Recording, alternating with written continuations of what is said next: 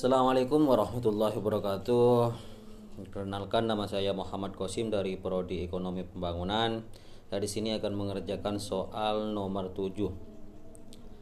Yang mana tentang yang pertama itu tentang demokrasi desa.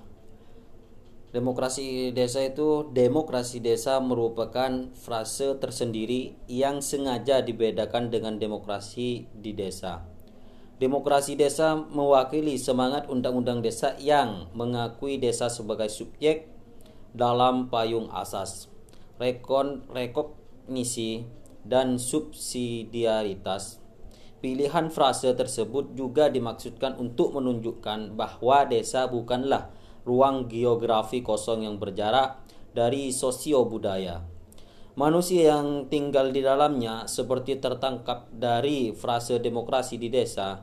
Sebaliknya, desa merupakan kesatuan teritorial atau wilayah yang melekat dan terikat pada kehidupan manusia di atas beserta tradisi dan adat istiadat yang menggerakkan kehidupan itu.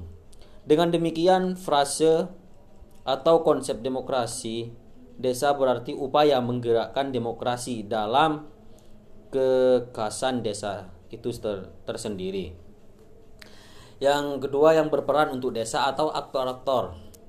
Aktor-aktor tersebut mencakup kepala desa, ah, apa itu desa, kepala desa, PPD, lembaga kemasyarakatan desa, lembaga adat, unsur masyarakat, kader, pemberdayaan masyarakat desa dan pendamping desa.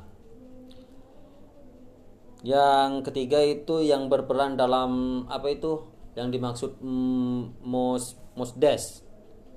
Kenapa sih mosdes itu dianggap demokrasi? Dikarenakan musyawarah desa merupakan forum tertinggi di desa yang berfungsi untuk mengambil keputusan atas hal-hal yang bersifat strategis.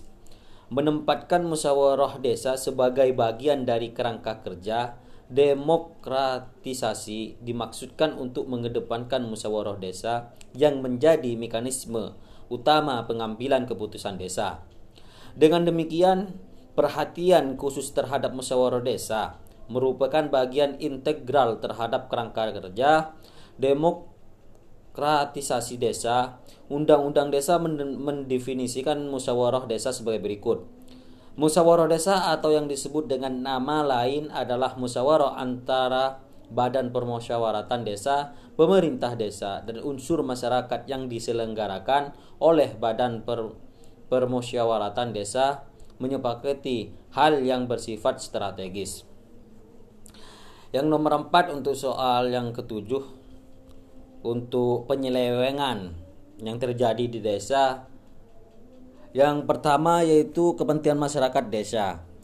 Membiasakan mempertimbangkan dampak tindakan terhadap orang lain. Musyawarah partisipasi sukarela toleransi. Musyawarah ini bertanya dan meminta pertimbangan pada orang lain, bukan kerjanya sendiri-sendiri. Kalau ada proyek dikerjakan sendiri, bukan tidak mendiskusikan untuk yang berkaitan di desa Contohnya kepala desa itu mempunyai proyek tidak ada anggarannya. Moro-moro langsung ada proyek, tidak ada sangkut pautan dari orang desa atau tidak ada perwakilan dari desa. Di situ akan menyebabkan penyelewengan. Yang ketiga yang melahirkan adalah penyelewengan yang sangat besar. Tidak lain saya akan mengedepankan adalah korupsi, korupsi, korupsi Itulah yang menyebabkan penyelewengan apa yang ingin dianggar oleh desa atau yang diinginkan untuk memper, memperbaiki desa atas dana desa tersebut tidak bisa kalau melakukan korupsi atau penyelewengan dana desa. Itu yang menyebabkan penyelewengan tersebut. Mungkin untuk soal yang nomor 7 sekian. Kalau ada salahnya mohon maaf. Hati ingin memeluk gunung, apalah daya tangan tak sampai. Assalamualaikum warahmatullahi wabarakatuh.